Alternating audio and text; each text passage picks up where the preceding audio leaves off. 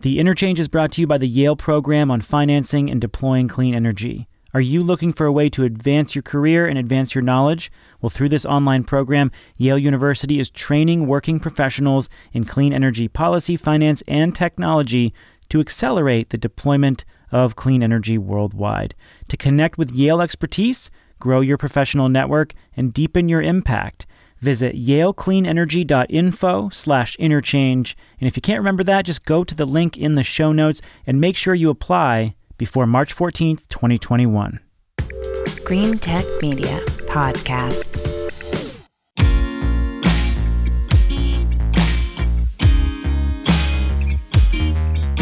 This is The Interchange from Green Tech Media. In Ojai, California, this week anyway, I'm Shayle Kann, a partner at the venture capital firm Energy Impact Partners. So, here are some things I'm confident will happen over the next decade. First, wind and solar will continue to become cheaper and cheaper. Despite the fact that they are already much cheaper than they were historically, despite the fact that they've already become much cheaper than anyone anticipated a decade or two decades ago, they will continue their inexorable march down the cost curve. Second, as a result of that, we will continue to build more and more of both of them, both in the United States and globally. They've become this rare win win win where they're politically popular. They're popular with politicians and regulators alike.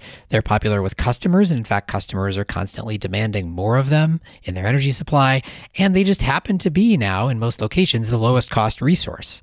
And that means that it's good for utilities and other decision makers who want to build more infrastructure, but need it to be cost effective. And so we're just going to keep building more wind and solar. Like, there's no question in my mind. So that's one and two. Now, three, the direct result of those first two is that as we continue to build more wind and solar, more and more regions will start to look kind of like California does now on a sunny spring day, or the Midwest on a windy evening, West Texas on a windy evening, which is to say, we will see more and more periods where power prices drop to zero in wholesale markets or below. We will see more and more curtailment when we shoot electricity into the ground because we have nothing to do with it, and more and more of the dreaded quote unquote overproduction. Not all the time, mind you, but at some times in some places and increasingly, which I think is the key point. Now, I think the core question, and in fact, you know, a hotly debated topic within certain nerdy circles in the electricity world, is whether this is a feature or a bug the fact that we have overproduction of renewables and we'll probably have more and more of it can be viewed as a huge challenge because it makes the economics of a new renewable project worse, makes the economics of a current renewable project worse. And you know, you can play that out to its logical conclusion and hit a point where you saturate the market with renewables and stop building anymore and we have trouble decarbonizing the grid. On the other hand, it can be viewed as a feature if you look at it from the perspective of the fact that we will have more and more periods of time with extremely cheap and perhaps zero cost electricity at bulk scale. Now, what you got to figure out is what are you going to do with all of that cheap, abundant renewables, especially given that it's only available to you at certain times and in certain locations. So, that is the core question. So that's what we're talking about today. And I was fortunate to have with me to chat about this uh, Melissa Lott, who has been on the show before. She's a senior research scholar at the Columbia Center on Global Energy Policy. Um, she's a friend of the pod. She was on, I think, about a year ago. Um, but it was definitely during COVID because both at the last time that we talked and this time she was recording from an Airstream trailer somewhere in America. Uh, but more recently, in December, she wrote a good piece along with her colleague Julio Friedman, who's also a recent guest on this show, uh, about what to do with renewables oversupply when we have it, using some really interesting examples from both places that I know a lot about, like California, and places that I don't, like New Zealand. So, with no further ado, my conversation with Melissa Lott. Hey, Melissa. Hey, Shayle. How are you? I'm good. How are you? I am good. Um, we keep saying in the office, I'm good, COVID adjusted. I was just thinking back on the past year since I think we hung out on here uh, last, and it's been a heck of a year. It has been something. There's no question about that. Uh, let's start by um, defining what we're talking about here. So I think we'll probably end up accidentally using a number of terms interchangeably here over generation, over supply, over production, um, all related to you know there being an overabundance of clean energy at a given time. Can you just explain a little bit more what that actually means? Like what what defines overproduction as opposed to just lots of production? Yeah, so Okay, let's back up for one second. If we look at the power sector, and everyone on the show knows, power sector, backbone of decarbonization. We want to have a lot more power. We want it to be zero carbon. We want that to happen as quickly as possible to support the transition. Within that, we want three broad buckets of technologies to keep the cost down and reliability high. So, short and long term energy storage, firm dispatchable power, and a lot of variable renewables, right? And as we build out those variable renewables like wind and solar, we I would say we broadly expect to see, and we're already seeing temporary periods where we're producing more electricity than we're using in that moment. So we've got a lot of just stranded, homeless electricity that has nowhere to go. So, what's really interesting and why we're talking about it today is that we're not just seeing periods where like wind and solar are producing more electricity than we need in that instance. We're actually seeing signs that some countries and some regions in the world are exploring how to actively overbuild these types of technologies to create opportunities as we move to decarbonized economies. Right. This is the key point is that the, the term that we use over generation, over supply, over production implies a negative. It has a negative connotation to it. And indeed it can be a problem. We should talk about what who that becomes a problem for at some point. But it also is it's equally an opportunity and that's the point that you're making here that like some governments and planners decision makers companies are viewing it explicitly as such. This is we have an opportunity to create overproduction in order to do something with it. And so i want to be clear here that like it is both is both sides of this coin. It's a problem when it stands on its own. It's a solution to a bunch of other problems when you know you do something special with it yeah, I mean, I think uh, I think I'm quoting Josh Rhodes, who, if you're on Energy Twitter, you follow him probably. But it's all how did he say it? It's a feature, not a fault, or it, it can be a feature, not a fault. Feature, not a bug. There you go. Probably. Feature, not a bug. That hits it. So let's talk about some specific examples and like practically, you know, where are we seeing this happen today, and what does it look like? So uh, we want to talk through at least a couple of examples. First one's probably near to home for many of our listeners, which is California. So what are we seeing currently in terms of overgeneration of renewables in California? Yeah, so California, for those who aren't there or maybe aren't as familiar with it, you've got a lot of variable renewables, wind, solar, and you've got significant supply and demand mismatches, which have led to, led to curtailment. So in 2020, I think California, last time I looked at the numbers, they definitely curtailed over a terawatt hour of zero carbon electricity. And even before COVID 19 hit and all of our electricity demand patterns shifted, curtailment of electricity from wind and solar in California was higher than in previous years. And I feel like it was Cal ISO that put out numbers numbers saying that in January alone, they'd curtailed something like 140 gigawatt hours of wind and solar. So, like a factor of 10 increase over previous years. So, this is the trend we've been seeing in California. Right. So, California is probably the example that I would guess most folks are already familiar with. And it's, it's mostly solar in California, right? More than it is wind. And it's seasonal, right? We see it especially in the spring because that's also when there tends to be an abundance of hydro generation, and you still get a lot of sun, but you don't have as much or uh, air conditioning load yet. So like all these things come together, and you just get a ton of curtailment. To be clear, curtailment is just when we end up having to shoot power into the ground. Basically, it's just wasted production. Um, let's talk about a, maybe an, a further afield example. In the paper that you wrote recently on this topic, you talked about New Zealand, which has a unique case. What's the what's the New Zealand story? Yeah, so I can remember um, when the idea that became this paper came out. I was messaging with Julio Friedman, who's my co-author on it, and I said, "Julio, did you see about this aluminum smelter?" And he immediately knew what I meant, and he knew it was in New Zealand. So I figured we were destined to be co-authors. I, I know Julio um, well enough to not be surprised by that. I know, me too. I was just smiled. I was like, of course, of course, he knows exactly what I'm speaking of. But um, as background for those you who I studied in New Zealand. So for those of you who didn't, who haven't spent a lot of time in that country, um, New Zealand's electricity mix is already majority renewables, and it's been that way for a while. And most of that, something like 70%, is actually hydro. And the announcement that happened last summer was that an aluminum smelter on the South Island uh, was going to be shutting down. And to give context as to how big a deal that is, that aluminum smelter is responsible for something like 12% of the electricity demand on the country over the period of a year. Also that electricity is supplied with hydro. Hydro that is very local and was essentially is sitting there to supply the smelter. So what this means is that suddenly 12% of its historic electricity demand in the country that was supplied by hydro is now available. Firm dispatchable zero carbon power. It's like every decarbonization modeler's dream. All of a sudden happened. They had this power. And so the question is what do you do with it now? Right. So I want to talk about the different options for what do you do with all this excess cheap renewables because I think this is the thing that this is the thing we're going to be figuring out globally for decades to come. But first I want to talk about when when you end up with one of these situations where we do have times of the day, times of the year in certain locations where there is more electricity being produced than there is demand for that electricity. Um, who gets hurt? Like who is the who's the loser in that situation? Who feels the pain?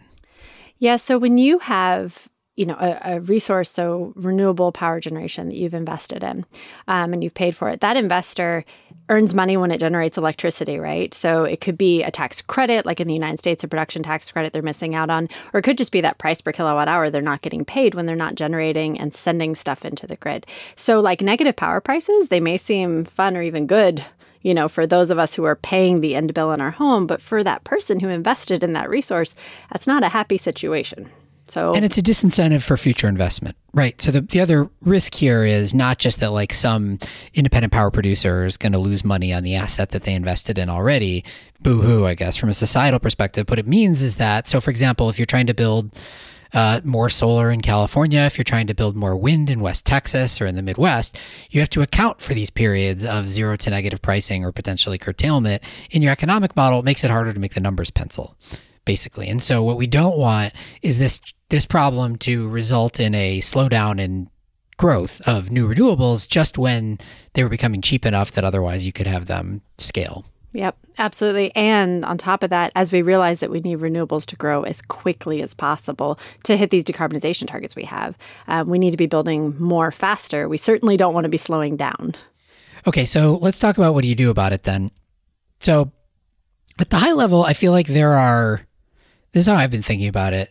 There's sort of three high level solutions. The first one is shift demand patterns, right? Like, you know, change demand patterns to better align with when the supply arrives. Um, not with any new demand necessarily, but just by saying, like, let me use smart thermostats, right? Let me, um, this is what the function batteries play in you know in this context as well shift the shift the load or at least soak it up and then reuse it um, electrify vehicles and uh, you know do smart charging so that you're charging at the right times of day so the first the first category in my mind is uh, shift demand the second category is find a new source of demand so use that excess electricity which is incredibly cheap to do something produce something else and then the third is build out the network such that you don't need to do either of those two other things. In other words, transport the power from one place to another place via more transmission. Do I have those categories right? Am I missing anything? You know, I just I would say it slightly differently, but it's it's the same thing. I mean, oversupply of electricity is arguably a market failure, right? And it's one that we can manage with technology. So that's two of those buckets: build out new transmission lines, or we can use technologies to facilitate increasing levels of demand response, so matching supply and demand. Um, but the third one is to say, okay, well, if in the longer term we need to decarbonize the whole economy, we need a lot more electricity, and we need it as quickly as possible, well, there's an opportunity for actually intentional overbuilding to produce other products and to use that electricity in that way. So it's the three buckets. It's what you said. I just had kind of put it in my brain in a slightly different way. So let's talk about the. Um, I think the second one is perhaps the most like. There's the most new stuff going on there. The second one being find new uses for that power, right? Because I think in there's there's a lot of things um, kind of colliding here. There's a bunch of other decarbonization solutions that will can use electricity and simultaneously there's been like the increasing recognition that there's going to be oversupply um, wholesale power prices have been going down. It's all this stuff is coming together for there to be a bunch of new solutions for like new sources of electricity demand. So take your pick. Like what what do you think is the kind of most interesting category for new load sinks for electricity? Yeah. So I mean, Oh, it's bad because I think they're all interesting. So now I got to pick which one I want to talk about right now. So um, we've talked about like California, so North America, the US. We've talked about New Zealand. I'm going to move into Europe for a second, actually, because I think there's some really cool examples there. Um, so and and across a couple of interesting applications. So you know, one of them is one that we talk about a lot electrification is of light duty transport, you know, and you see in countries like France, Germany, the list goes on, increasing work to get as many electric vehicles on the road and retire as many fossil internal combustion engine vehicles as possible. So you see that. So electrifying the light duty fleet, that's your new load source to actually use this stuff for. Right. And so, but let's just harp on that for one second, just to go a bit in, into more detail, because the challenge is, right, it, you know, uh, it's one thing to add new electricity load via light duty vehicles or medium duty vehicles. It's another thing to have those vehicles be a load sink for this oversupply problem. Right. Yeah. So it, it necessitates charging those vehicles at certain times a day, perhaps even at certain times of year, which is a lot more challenging in order to be a true load sink for for oversupply, right? So like electric vehicles on their own are not a solution, but like electric vehicles plus certain charging patterns are or electric vehicles with certain charging patterns, and then flexible industrial demand is one example. And that's where you get into another really interesting one in the EU.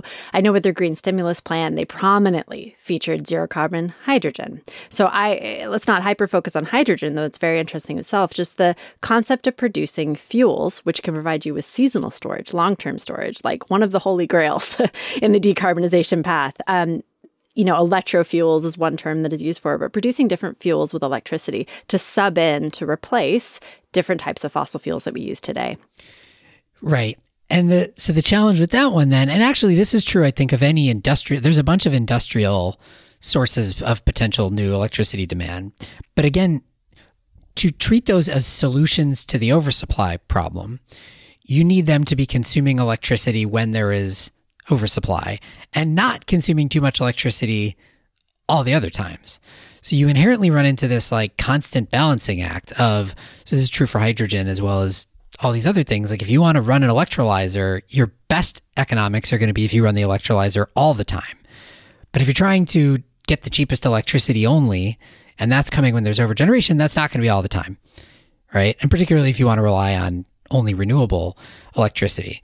So I wonder how you think that all plays out. Like, are we going to find enough economic use cases for be it hydrogen production or industrial electricity demand that can modulate, can turn on and off sufficiently and economically that we can soak up the extra demand or the extra power when it's there, but not then force a bunch of new production uh, at the times when there's actually tightness? Well, sure. I mean, and you see this, I think I'm trying to think of my favorite modeling study around this just to get a little more theoretical about it for a minute because of course we're not in the future where we have those sources and we have all that oversupply et cetera.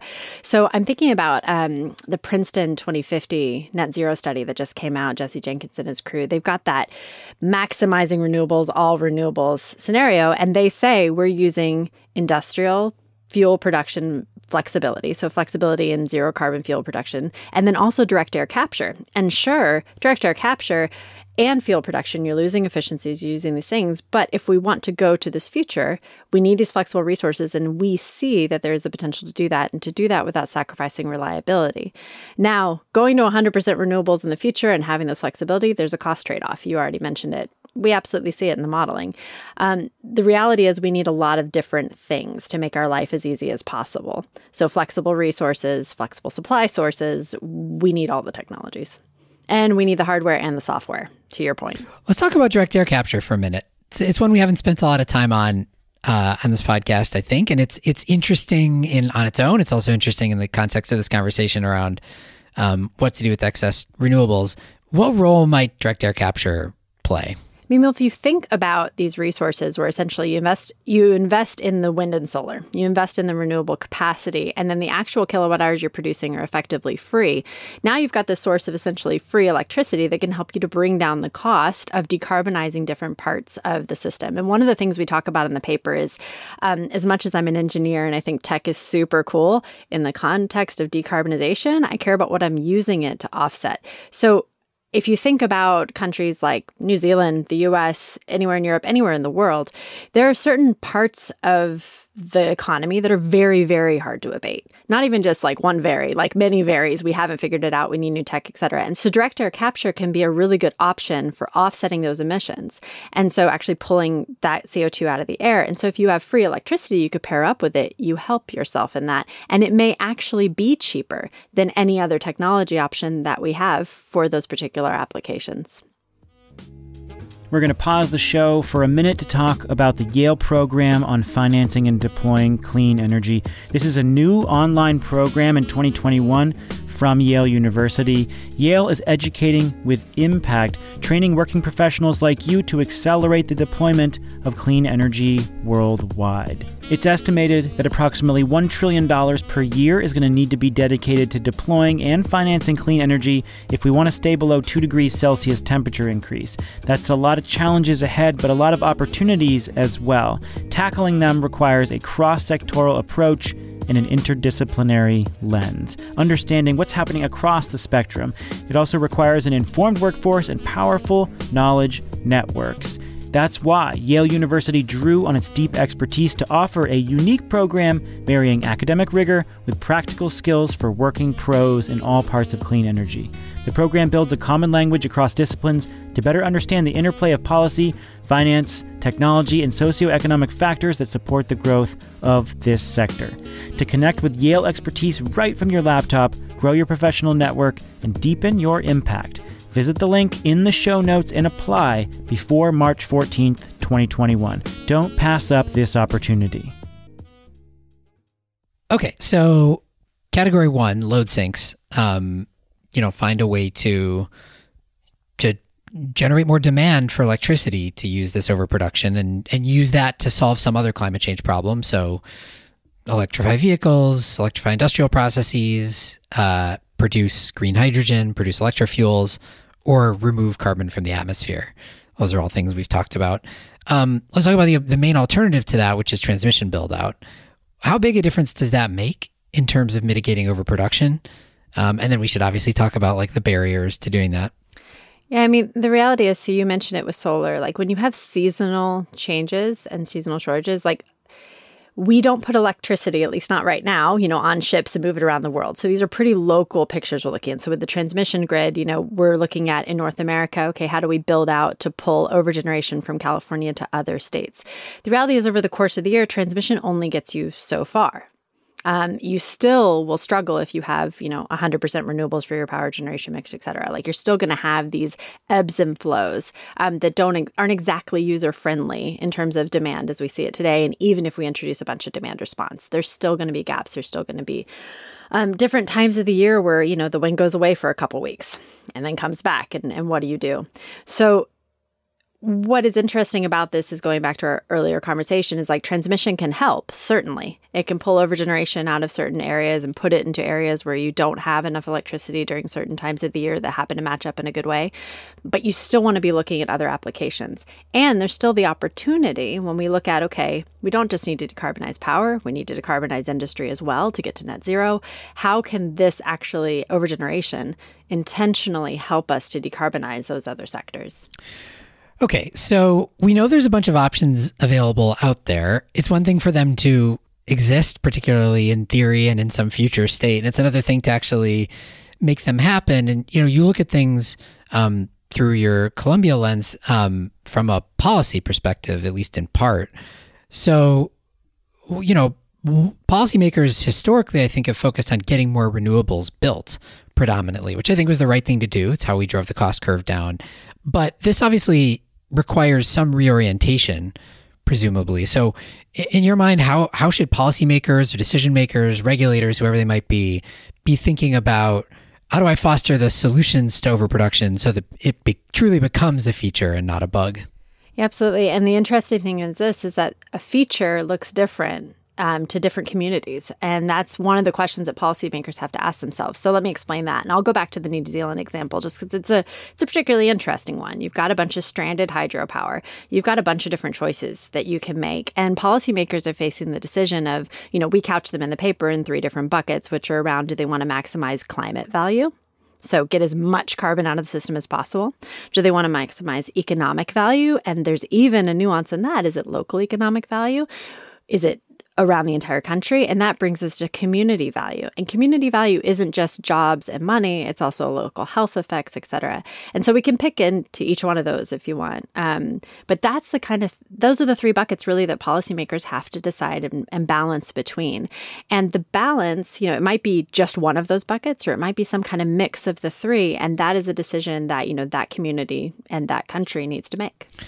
I like um I like thinking about this in the context of this New Zealand example because it is it's such a like a binary thing that they're dealing with in contrast to you know California and the Midwest and Europe. Like this is we've just been slowly but surely maybe not that slowly but surely uh, over time building more and more renewables and you can kind of see the steady incremental progress of like more and more curtailment and more and more periods of zero or negative wholesale pricing and so on and so forth whereas in New Zealand single aluminum smelter shuts down 20, 12% of the entire electricity load of the country yeah. disappears overnight. So they have to like yeah. make this decision fast. So how do you think, uh, what would it look like for New Zealand to make a decision based on any one of those three factors that you described climate value, economic value, and community value. So let's think about this out loud for a minute. So, okay, you got some options. We talked about them. You could build out the transmission grid. So, right now, the system is not designed to move that electricity from the hydro plant into the rest of the country because it was being used locally. So you didn't need to move it all over places. So if they want to move it to the rest of the country, okay, maybe they invest in transmission. Um, so moving that electricity from their corner of the South Island up into other places. They could use it to produce green products. They could produce those locally or in the rest of the country. They could use it for CO2 removal. There's lots of different things. So let's talk through the trade offs because everything has trade offs. so it's a matter of deciding which trade offs you can live with and you want to live with. So Highest climate value. So, going back to maximizing the climate value, this one needs significant math. So, figuring out what that electricity is going to be used for and how much carbon removal you're actually going to get for each of the applications you could apply it for. So in New Zealand, they have a huge dairy industry. They spend a ton of electricity drying out milk to produce milk powder, which is then exported uh, predominantly into Asia, but you know into different countries in the world. Those cows don't care uh, when you have electricity. They are producing milk when they're producing milk, and you can't store it for a long time. This is like inflexible load. There's a tiny bit of flexibility, but it's pretty inflexible. So, okay, is that actually, it needs a ton of electricity. Is that actually one of the biggest bang for the buck kind of applications? Or is it actually offsetting heating and housing? You need to do the math on it. New Zealand needs to do the math on it to see which one would have the highest climate value if they're trying to maximize this. This, by the way, this is something I'd love to see somebody do. So there's the thing industrial electricity demand is not is so far from monolithic right? Like who knew yeah. that in new zealand a ton of electricity is being used to dry milk? There's so many different examples of that. And every individual example of that has a different profile when it comes to how flexible that load can be how important the cost of electricity is to the cost of the overall process when you know when electricity could be shifted when it couldn't be shifted. And like that question feels to me like it's maybe the most important one for any given one of these regions because it's going to tell you what's going to be the easiest lowest hanging fruit for becoming a load sink or being a flexible resource. So what i want to see and this is a call to our audience most of the folks in our audience are probably already familiar with one of these greenhouse gas abatement cost curves. Mckinsey did the original sort of famous one. I don't know, more than a decade ago. Apparently, Pete Buttigieg worked on it when he was at McKinsey. Um, and there have been a variety since then. I want to see a flexibility uh, load curve. Like, I want to see different sectors according to how much electricity consumption they have and how flexible the resource is given the economics and the process that entails. Because would you have known this? Like the milk drying thing before you started looking at New Zealand? so, New Zealand, really, if you want to wonk out and you want to have like a contained system, we talk about Texas being really cool from power systems perspective. No, go look at New Zealand because they have massive reports where they have, because it's a pretty small country, they can actually count each of the facilities and look at things like this. And so, no, if I hadn't studied in New Zealand, A, I would not have known that that much dried milk came from that country.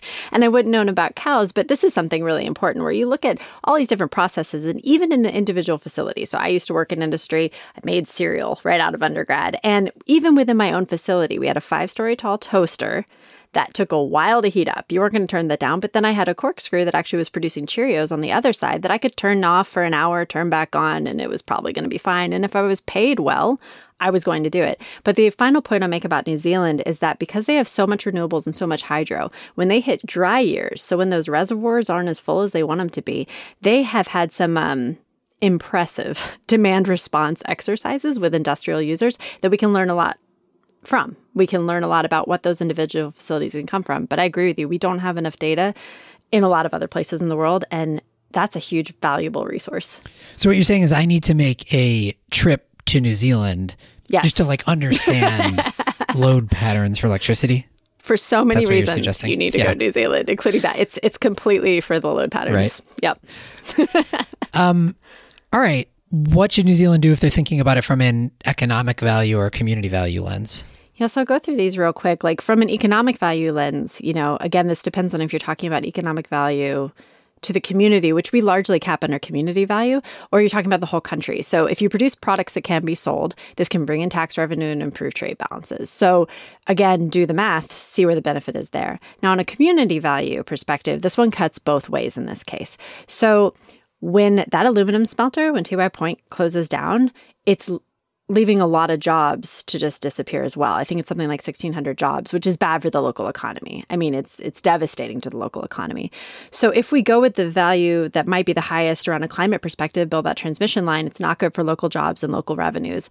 But actually the local health effects from having decreased air pollution, et cetera, all these health effects that come from actually having that industrial facility there also disappear. So it it cuts both it cuts both ways. It's trade offs, and again, you got we have to do the math and understand what those trade offs are and make informed decisions. In my opinion. All right, so let's you know talk about how this all might play out. Then it's it's nice to to think about this from a high level theoretical perspective and to think about the trade offs that decision makers have to make. Um, but I suspect in this instance, as in most, um, the reality will be a lot messier. And indeed, we are already seeing all this curtailment in some locations, and it's not like we've solved the problem immediately. So I'm curious how you think it plays out. Does it get to the point where, you know, do we have to start to hit these these moments of saturation where there is a lot of curtailment, there is a lot of negative pricing, starts to become a challenge and policymakers do something about it as a result? Or is it that, you know, enterprising power to gas suppliers or enterprising direct air capture suppliers will get out ahead of this. Look at where the queue is of new renewables that is going to get built and site their facilities accordingly so that this actually never, like in the future, overproduction is like a theoretical question, not a practical one. I mean, we're going to see something, as you said, messy. It's not going to be straightforward it's going to be slightly different in different places. So we're going to see, you know, we don't have this holistic global or even country level, you know, uh, committed binding policy that makes us decarbonize. So we see kind of starts and stops in different regions that, you know, makes a lot of different stuff happen in a very messy and inefficient way. But, you know, overall, the hope is that that does progress us to zero carbon. So in places like California, um, you know, continuing to build solar, wouldn't be surprised. And over time, as there is more and more and more value being left on the table, there is an opportunity there for companies to step in, for the government to step in in ways and to take advantage of that. And so that's creating a place that could become a test bed. I, though, am very interested in seeing what state owned enterprises do. So when you've got like governments and commercial opportunities married up, and they could actually make conscious choices to move faster on these things, that's where I get really excited and I'm, I'm intrigued. Like, what will happen there? Right. Totally.